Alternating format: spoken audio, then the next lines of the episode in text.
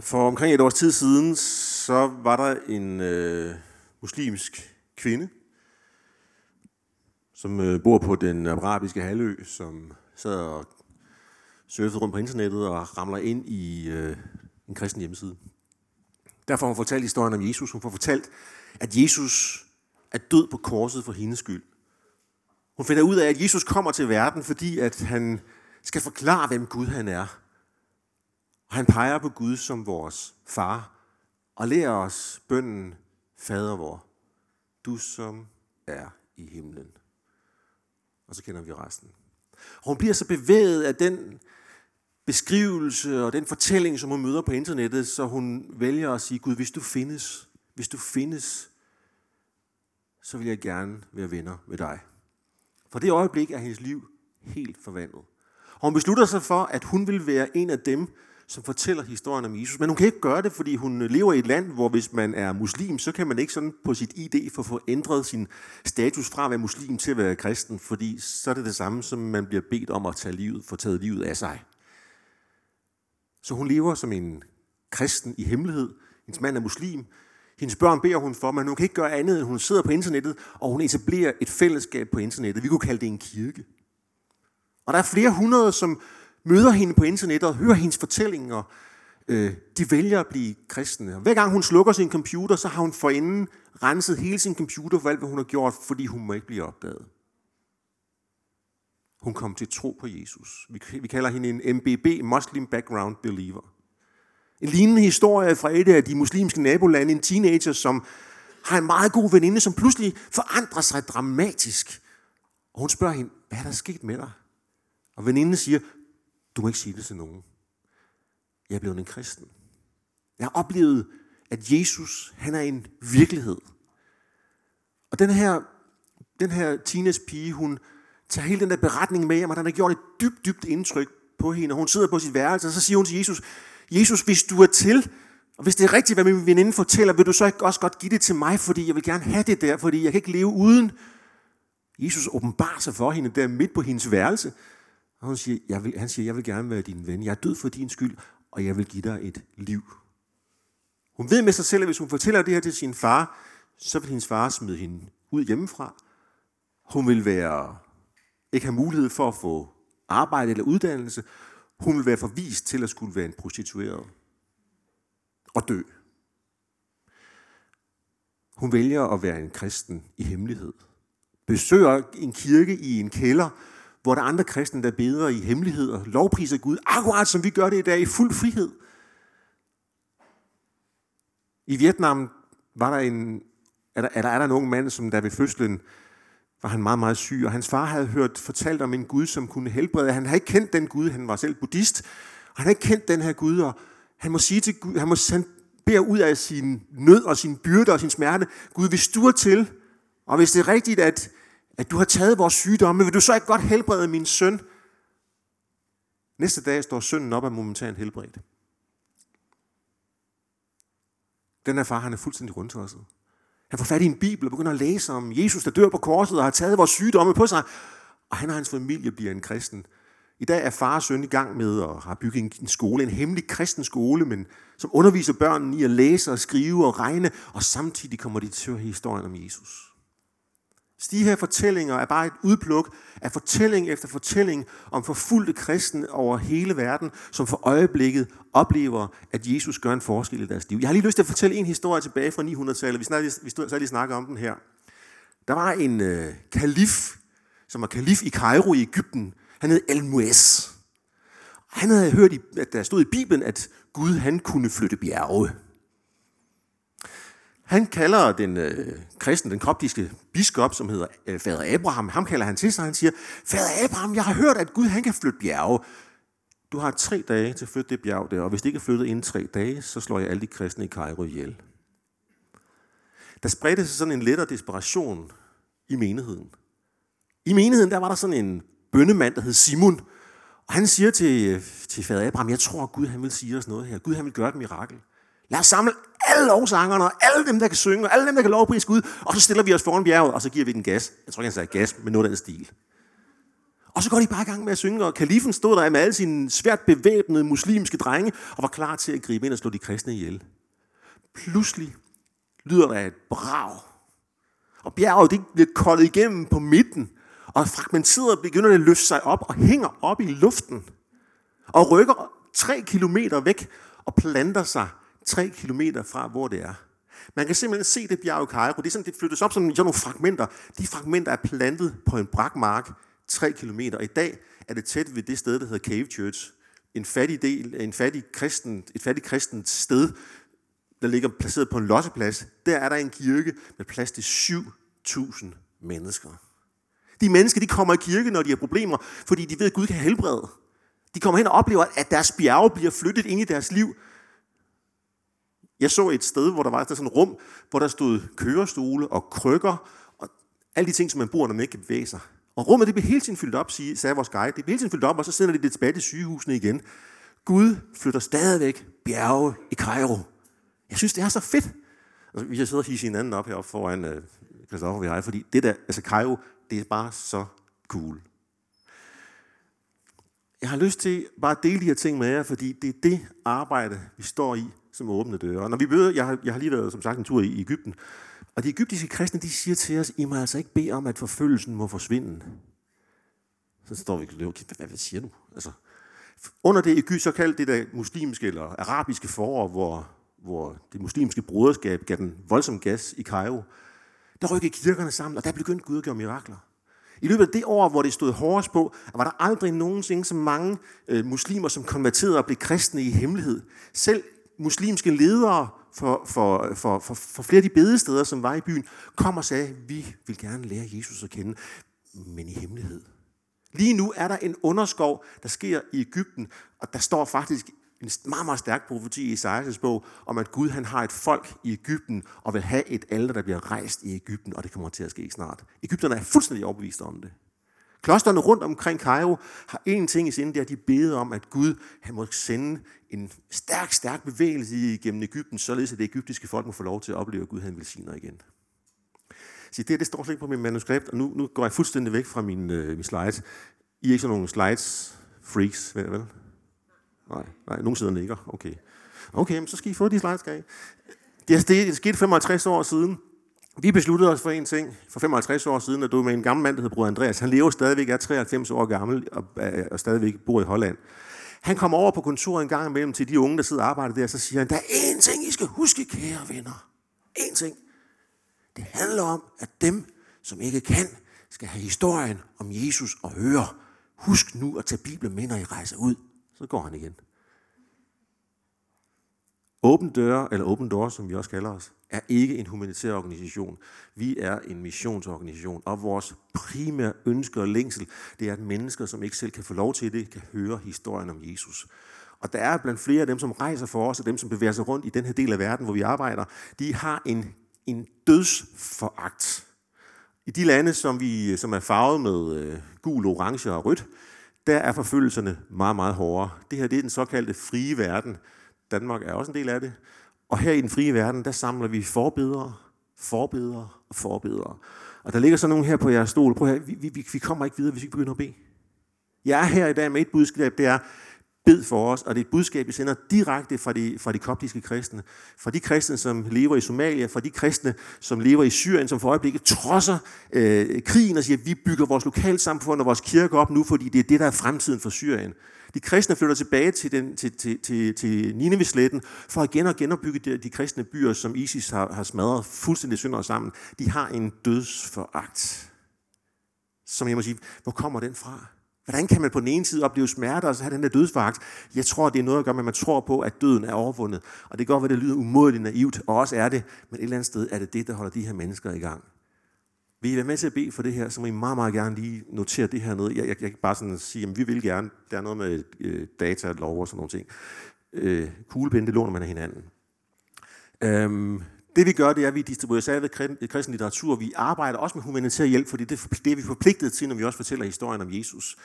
World Watch List, som er et årligt monitoreringsredskab, hvor vi ser, hvordan er forfølgelserne, fortæller, at i, i år, eller sidste år, der røg vi igennem loftet med en kvart milliard mennesker over hele verden, som er forfulgte, fordi de tror på Jesus. Og når vi siger forfulgte, så lever de med livet som indsats.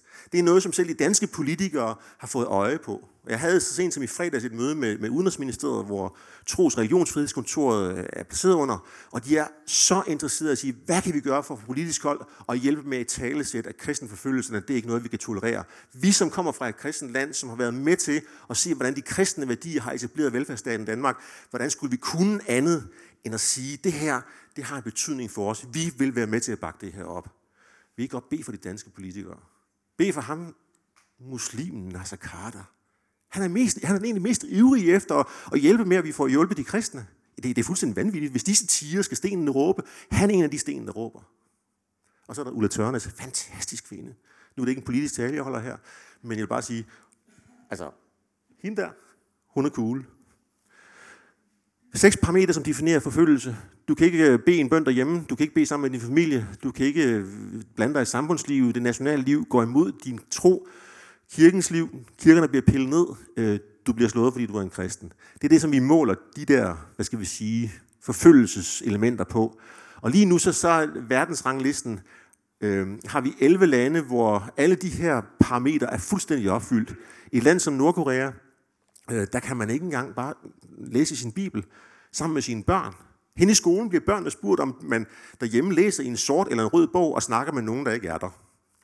Og hvis børnene siger, ja, det gør vi hjemme hos os, og det er ret godt, så dagen efter vil familien blive splittet ad. Far og mor vil blive sendt i hver sin arbejdslejr. Der er 200.000 kristne i Nordkorea, som bor i en KZ-lejr. Eller bor, lever eller prøver at overleve. Børnene bliver sendt på genopdragelse, og selv forældrene eller, eller bedsteforældrene til de børn og onkler og tanter bliver også straffet. På den måde vil man prøve at sikre, at familierne ikke tror på Jesus. Vi fik en melding så sent som sidste mandag fra, fra nordkoreanske kristne, som siger, I skal ikke være bekymrede for os. Gud er god ved os i Nordkorea. Men hjælp os til, at vi må kunne stå igennem stormen, fordi der kræver vi styrke for øjeblikket. Og så bed om, at det brød og det brændsel, vi har, at det må kunne holde længere, fordi lige nu har vi virkelig behov for, for at det også kommer til at fungere. Et land som Indien, det er som om, at forfølgelsen rykker øst på, der siger præsident Modi sammen med hans BJP-parti, at vi vil sikre os, at der ikke er nogen kristne eller muslimer i landet inden udgangen af år 2021. Der er 64 millioner kristne i landet og 180 millioner muslimer. Hvordan vil man skaffe sig af med så mange mennesker på én gang? De kristne i Indien har brug for vores forbøn. Og selv der vokser kirken også. Det er som om, at når det rykker over, og det bliver grimt, så bliver det godt. Det, det er sådan en underlig paradoks. Korset bliver rejst, og opstandelseskraften kommer i kølvandet. Det samme med Kina. Vi er tilbage ved, at Kina, før den, den, den, den, den, den kommunistiske revolution, der blev kristne forfulgt en masse. Kirken i Kina tæller 100 millioner kristne. Det, de er flere, de tæller flere end kommunistpartiet. De har brug for vores forbøn, for lige nu bliver kirker ravet ned, ledere bliver sat i fængsel, og kristne bliver forfulgt. Vær med til at bede for Kina, og vi laver en rejse til Kina næste år. Hvis nogen vil med, så er I velkommen. Øh, Ægypten har jeg talt lidt om. Irak har jeg talt lidt om. Øh, og så kommer der alligevel et mobile pay nummer. Jeg kan ikke lade være. Vi skal bede og være med til at bede, og husk nu, der hvor vores hjerte er, der vil vores skat også være. Hvis I har en 100 kroner i den her tid lige op til påske, så send den til, til, til, til Open Doors Danmark. Vi, har, vi kører for øjeblikket en kampagne på Facebook. Følg med. Gå ind og like vores hjemmeside og se, hvad det er, der sker der, og øh, vær med og bed for det, der foregår her. Øhm, det her, det var det kort, I kan se, der ligger på jeres stol. Hvis nu får jeg det close-up. Øh, navn, fornavn, efternavn, adresse, postnummer, e-mail, telefonnummer, fødselsdag, hvis du vil give en gave, og så, hvor kommer du fra? Det kommer fra en frikirke, ja. Og øh, så skriv, hvad du gerne vil have underskrevet, så vi, så vi også overholder GDPR-reglerne. Øhm, OpenDoors.dk, masser af historier og fortællinger, som jeg står og fortæller jer om her. Vær med til også at bede for den forfulgte kirke. Vil I? Ah, det var lidt karigt. Vi hisser en stemning op lidt senere. Øhm, vi skal bede en bøn sammen, inden jeg skal forkynde Guds ord. Lad os bede. Og når du i din bøn fornemmer, at Gud rører dig, så prøv at se de egyptiske kvinder, som går uden slør. De er kristne. De møder perverse tilråb fra mænd og hån fra deres kvindelige landsmænd, fordi de er kristne og ikke går med tørklæde. Se dem for dit indre blik. Se familien i Nordkorea har gravet sin bibel op ud for haven, og de sidder og læser i den i strinlyset sker. Se dem for dit indre øje. Se, hvordan at kinesiske kristne tilbeder Jesus i ruinerne fra deres netop nedrevne kirke. Se, hvordan at kristne bevæger sig ind over Ninevesletten og er i gang med at genopbygge deres kirker og deres samfund til glæde for Irak, til glæde for Syrien. Jesus, de billeder, du viser os, må gerne forandre vores hjerter. Rør vi os, Jesus. Der findes ikke to kirker, en forfulgt og en fri. Vi er alle sammen din kirke, og vi bærer smerten sammen med dem. Dem vil vi stå sammen med Jesu Kristi navn. Og menigheden her svarer højlydt. Amen. Første, 2. Korintherbrev, kapitel 1. Øhm, der er på Vestbreden en muslimsk, eller en muslim background believer, som vi kalder dem, som kom til tro her for nogle år siden. Øhm, hun var flygtet fra sin, fra sin by, og hun, øhm, hun flygter til Bethlehem, og jeg sidder og snakker med hende, og hun siger, jeg savner jo min familie. Jeg savner min mor, min far og mine søskende. Der blev det som en smerte, at jeg ikke kan komme tilbage til min by og møde mine veninder. Men det, jeg har fået her, da jeg mødte Jesus, det, jeg har fået her, er langt, langt stærkere. Det var som om, at hun kan bære smerten samtidig med, at hun oplever trøsten det er som om, det er en dobbelthed, hun lever i. Det er ikke sådan først, hun bliver ked af det, trøstet, og så ked af det igen bagefter. Hun er i det der underlige moment af trøst og sorg, smerte. Og hun minder mig om det her ord fra 1. 2. Korintherbrev kapitel 1 og vers 3, hvor Paulus han siger, lovet være Gud, hvor Herre Jesu Kristi Fader, barmhjertighedens Fader og alt trøst Gud, som trøster os i al vores trængsel, så vi kan trøste alle dem, der er i trængsel med den trøst, vi selv trøstes med af Gud. For ligesom Kristi lidelser i rigt mål kommer over os, således kommer også den trøst, som Kristus giver i rigt mål til os. Er vi trængsel, er det for, at I kan trøstes, og frelses for, at for, for vi trøst, er det for, at I kan blive trøstet og være udholdende i de samme lidelser, som også vi udsættes for.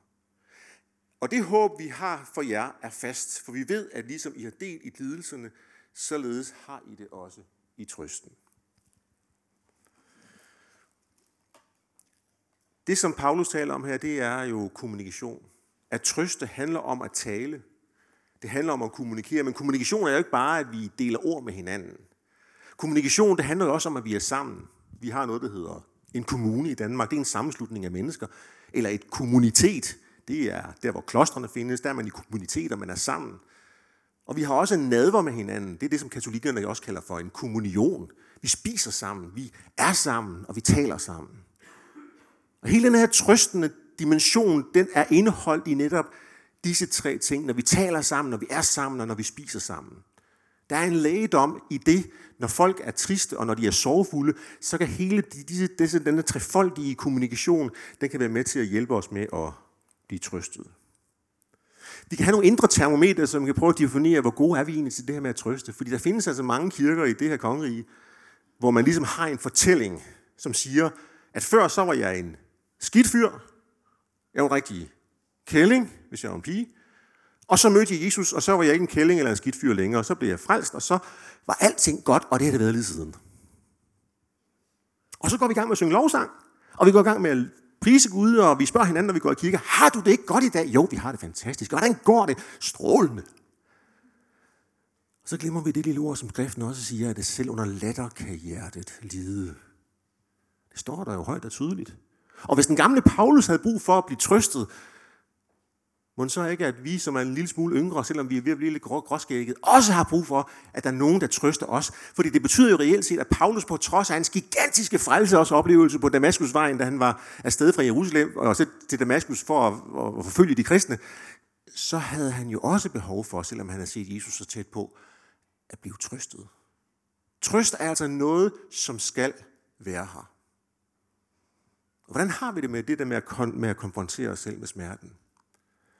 Ja, hvordan har du det, hvis du sidder til en familiefrokost, og din øh, mor pludselig rejser sig op, og det er faktisk dig, man fejrer, og du har fødselsdag, og hun står og fortæller dig, hvor sød du er, og hvor dejlig en søn eller en datter du er i huset, og pludselig står hun og bliver bevæget. Mor græder i kærlighed og hengivenhed for mig. Altså man kan sige, man, man reagerer på to måder. Man kan selv enten kan begynde at græde, fordi man er sådan, sådan lettere grødlabil, man har let til tårer, eller man kan være sådan et matematisk kassemenneske, som er fuldstændig kold og lavet af rustfri stål på indersiden, og så græder man ikke. Lidt fortegnet. Men nogle gange kan vi godt sådan opleve os selv, sådan lidt, når, når folk står sådan og, og lærer sig bevæge, så bliver vi sådan lidt akavet. Vi sidder og kigger på vores negle, sådan, øh, håber snart det går over, ned på vores sko, hvis det bliver rigtig, rigtig glemt. Og så, så skal vi bare videre. Eller hvis en kollega, eller en studiekammerat, eller en nabo kommer og fortæller, at nu er de pludselig blevet syge, eller har mistet en, som de holder af, øh, og de, de, de, synes bare, de synes bare lige, at vi skulle vide det. Hvad siger man så til vedkommende? Har I, nogen, har I, har I prøvet det? Eller det er bare mig, der sådan står? Hvad siger man så? Og så tænker man ved sig selv, åh, nu er gode råd dyre, og er der ikke nogen, der har en musehul, jeg kan kravle ned i? Det kan være umådeligt svært at sætte ord på smerten. Og hvad er det, der skaber smerte hos mennesker? Ja, det kan være det her med at miste, eller frygten for at miste. Det kan være bekymring, som skaber smerte. Det er det at være ensom, at stå alene og have brug for hjælp, uden at kan få den. Det skaber smerte hos os. At blive udsat for en ydmygelse, eller nedværdigelse, eller måske blot manglende anerkendelse. Husk nu, anerkendelse handler jo ikke om at blive rost, det handler om at blive set og hørt. Det kan også, det kan også generere en smerte på vores inderside. Det kommer udefra. Og så kommer nogle ting indenfra, som også kan skabe smerte, og heldigvis, fordi det er, når vi gør noget, der er forkert når vi behandler andre mennesker dårligt, når vi siger til dem, vi elsker, at vi, altså, vi er urimelige over for dem, det er underligt, vi er urimelige over for dem, vi elsker. Jeg har verdens skønneste kone, nogle gange er jeg jo meget urimelig over for hende. Hvorfor er jeg det? Ja, det er jo ikke, fordi jeg er en skovl, men hvorfor er det så? Måske fordi jeg skal lære smertens sprog at kende. Jeg forstår det lille ord, der hedder undskyld, skat, eller ah, gør jeg det igen, kan du tilgive mig? Og så siger hun, Ja. Og så sidder man jo der igen, ikke? så skal man lige have rystet, sådan, det skal lige ud af kroppen. Ikke? Men måske er det netop det, der skal til. Bibelen kalder det der med måden, vi håndterer ting på, hvis vi rammer forkert eller ved siden af målet, så har, vi, har vi et meget upopulært ord for det, der hedder synd. Synd betyder at ramme forkert ved siden af målet. Og synd skaber smerte inden i os, fordi tomhed og smerte er i familie med hinanden. Og hvorfor er der smerte? Smerte det er jo sådan et alarmsignal, siger, siger lægevidenskaben. At i det øjeblik, vi føler smerte, så må nogen gøre noget. Nogen må træde i karakter. Vi må sige, hold op med det her, for hvis du bliver ved med det her, så vil den her ting, som du gør lige nu, og som skaber smerte, som en alarmklokke, der blinker, det vil ødelægge dig. Så stands der. Og nogle gange så får vi slet ikke, folk får slet ikke lov til at sætte ord på den der alarmklokke. Fordi hvad er det, der skal til for, at, vi, for at man gør noget? Jo, det handler om kommunikation her. Man kan som udgangspunkt sige, af, eller hjælp for at kommunikere smerten. Da Adam og Eva de stod over for Gud, og efter de havde tabt det hele på gulvet, øhm, Eva, lad mig lige sådan, give sådan et hurtigt refreshment. Eva, hun stod foran det der træ på kundskab om godt og ondt. Slangen, der er altid en slange i et paradis, øh, har sagt til Eva, har, virkelig, har Gud virkelig sagt, at man ikke må spise af noget træ i haven? Og Eva hun har sagt, nej, nej, nej, nej, det har Gud ikke sagt. Jo, han har sagt lige et træ, det der kundskab om godt og ondt træet, det må vi ikke spise, vi må ikke røre ved det, så skal vi dø. Hun vidste ikke helt, hvad død var, fordi hun havde jo guffet af livets træ i lang tid, så hun levede jo, og hun var fantastisk øh, sådan, øh, levende. Og Adam havde spist, og de var begge to levende, og de gik rundt og havde det rart i haven. Så siger Satan, det var slangen, Satan betyder modstander, løgner. Han siger, ah, det passer ikke, Gud er bare misundelig. Han er bange for, at når I spiser af træet, så bliver I ligesom ham. Og det vil han ikke risikere. Og så står der, Eva stod og kiggede på frugten, og hun blev møg lysten og fik lyst til at spise det, det der, den der frugt, og hun tager den der tropefrugt, og tager en ordentlig bid, og det løber ned af hagen på hende, og hun har det bare, mm, det smager godt. Og så giver hun det, skynder hun give det til Adam. Og Adam, han er som de fleste mænd, så snart de kan få stoppet noget i hovedet, så tager de det bare og æder det. Det gjorde han også. Han stillede sådan et spørgsmål. Pludselig opdager de begge to, at de er nøgne. Og det er jo ikke sådan den der nøgenhed, man siger, jeg har ikke noget tøj på. Nej, det var den nøgenhed, der afslører helt ind i kernen, at man har gjort noget forkert. Og den er ikke fed. Det er den grimme nøgenhed. Hvis nu Adam havde været rigtig mandfolk, så har han sagt til Eva, du Eva, det her det er ikke så smart, det vi lavede her. Det smagte godt, men det var ikke godt. Og lige om lidt, så kommer Gud i haven. Der står, når dagen blev sval, så kom Gud gående, og han ville gerne være sammen med Adam og Eva. Han elskede dem simpelthen. Hvis Adam nu havde været mandfolk, så havde han sagt til Eva, du Eva, jeg, jeg snakker lige med Gud om det her. Og øh, så tror jeg, det bliver godt igen. Jeg tror, Gud han, han godt kan lide os, han elsker os, han tilgiver os. Og så har Eva sagt, det synes jeg, du skal gøre, fordi det er ikke særlig rart, Adam. Skynd dig lidt, skynd dig lidt. Men det, der sker, da Gud kommer i haven og siger, hvad der sker, Adam? Har du spist af det træ, jeg har sagt, du ikke må spise af? Jamen, det er ikke min skyld, det er hende der, siger han så. Så peger han over på Eva. Det er hende, og hende, du gav mig Gud. Det er faktisk din skyld, at hun gjorde det over for mig. Ikke min skyld. Jeg har ofte tænkt på, hvis jeg brugte den argumentation, mens Irene, min kone, stod ved siden af mig og sagde det, jeg har simpelthen fået et pap på skrin. Tænk, han tør. Og et eller andet sted der måske blive lagt sådan en DNA ned i en hvilken som helst ægteskabelig krise, som kommer netop derfra. Ikke? Og historien det er jo netop, at Adam og Eva, de måtte ud af ens have og levede med smerten. Fordi de havde ikke et sprog for smerte på det her tidspunkt. Hvis bare de havde sagt, tilgiv os Gud, undskyld. Jeg tror ikke tænke på, hvordan vi har så set ud der alle sammen, men, men et eller andet havde vi haft på.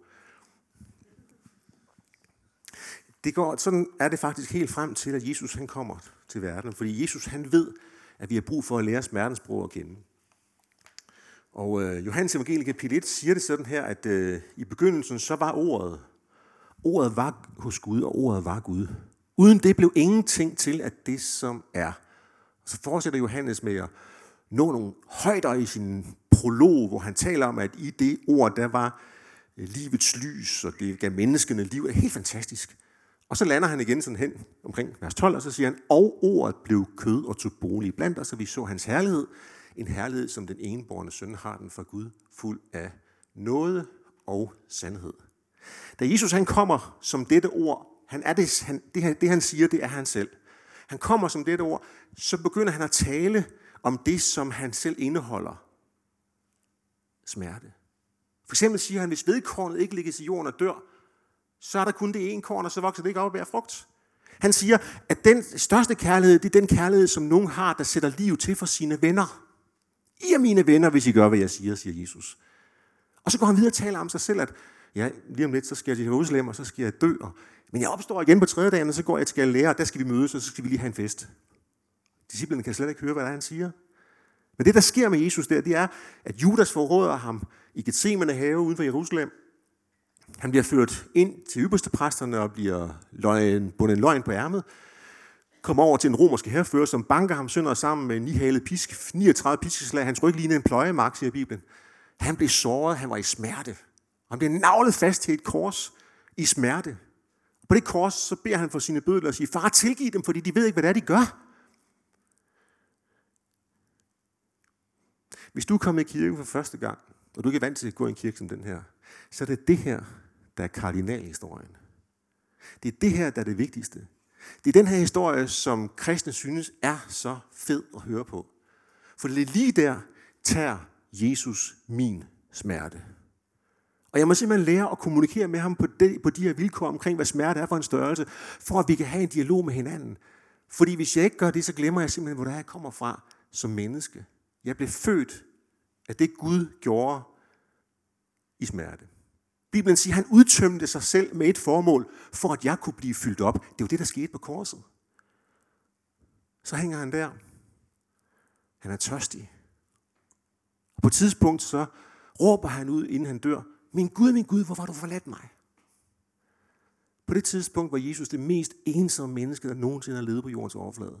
Lige inden sin død. Og der levede han i en ensomhed, for at tage den ensomhed, vi hver især kan gå med, og som skaber så stor en smerte inden i os. Så dør Jesus. Han møder sine disciple på tredje dagen efter sin opstandelse. Det, som Johannes han siger i den samme passage, som jeg citerede fra før, det er, at hvis vi tager imod det her budskab om Jesus, alle dem, som tager imod Jesus, dem giver han ret og magt til at være Guds børn. Og prøv at børn, de har et fantastisk smertesprog. Long story short, jeg har tre døtre og en søn. Og jeg kan stadig huske, at de der piger var små. Ikke? Mathias han faldt også og slog hul på sin knæ, men pigerne de gik jo rundt i sådan nogle hvide strømmebukser. Ikke? Altså dramaet var jo gange 10. Forestil sådan en pige, der løber rundt og skal spille fandango, ikke? og pludselig ryger hun ned på sin knæ og slår hul, ikke bare i sin strømmebukser, men også i knæet. Ikke? Og så noget, sådan noget rødt blod på hvide strømmebukser. Ah! Så først så går det ondt, og så græder hun, fordi det går ondt. Og når hun så oplever, at der er blod på strømmebukserne, så går hun jo i falset.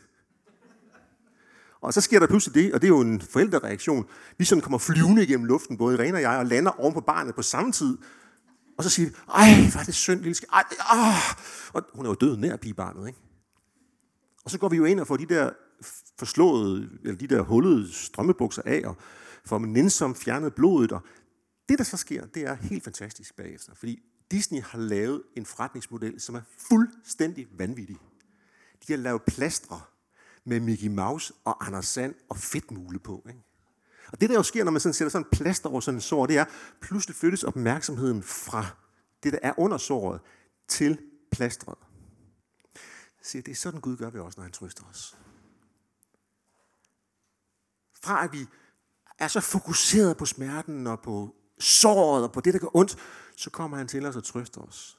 Helligånden, som vi læser om i det nye testamente, har et navn, der kaldes for trøsteren Paraklesos. Og han er den store trøster, som kommer og trøster os i vores afmagt og i vores smerte. Han er det plaster, som Gud, den guddommelige træenhed sætter på vores knæ, eller på det sted, vi nu har slået os, i vores sind, et andre steder i vores inderste menneske, eller i vores ydre menneske. Og så får vi fokus på det, som Helligånden gør, i stedet for smerten selv. Dette er trøstens sprog. Det, jeg tror, vi skal til, at det skal slutte af med nu, der er fem sider, som vi skal gøre, når vi oplever, eller for at vi skal fange det med at kunne trøste. For det første tror jeg, det er vigtigt, at vi standser op ved korsets evangelium en gang til. Paulus, som på et tidspunkt siger til nogle af menighederne i det nye testamente, I galater, hvem har forhekset jer? I for hvem Kristus blev malet for øje som korsfæstet. I som startede i noget i ånd, altså med godt plads på, vil I ende i kød og skabe religioner, som ikke kan gøre noget som helst, og skabe noget som helst liv og noget som helst glæde. Tilbage til korset, venner. Og en gang imellem er det altså godt lige gå hen til korset og stille sig. Nogle gange også rent fysisk. Grib fat i det. Læg sin pande på korset. Og så siger Jesus, lad mig aldrig glemme det, du gjorde for mig på korset. Det kan godt være, det ser lidt underligt ud, men skide være med det. Gør det. Tænk på, hvad Jesu kors betyder for dig. Der starter din undervisning i at bruge trøstens sprog. Vid, hvor det er, trøsten kommer fra. Erkend, at smerte er en del af livet lige så meget som glæden er det. For det andet, have den, den der trøsteevne, den kommer fra Guds helligånd. I Apostlenes Gerninger findes der en skikkelse, der, der hedder Barnabas, Josef Barnabas. Han bliver kaldt for trøstens søn. Hvem var forældrene?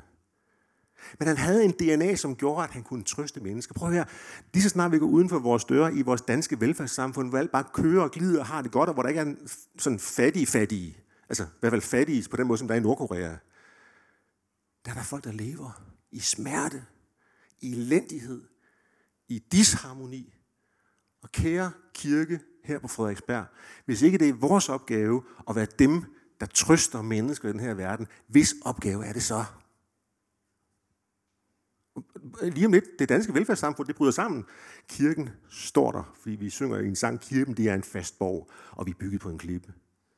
Jeg tror på, at Gud han kommer til os i den her kirke og udgive sin ånd over jer, således at I på en særlig måde får en evne til at trøste de københavnere, der bor her i nabolaget omkring jeres kirke.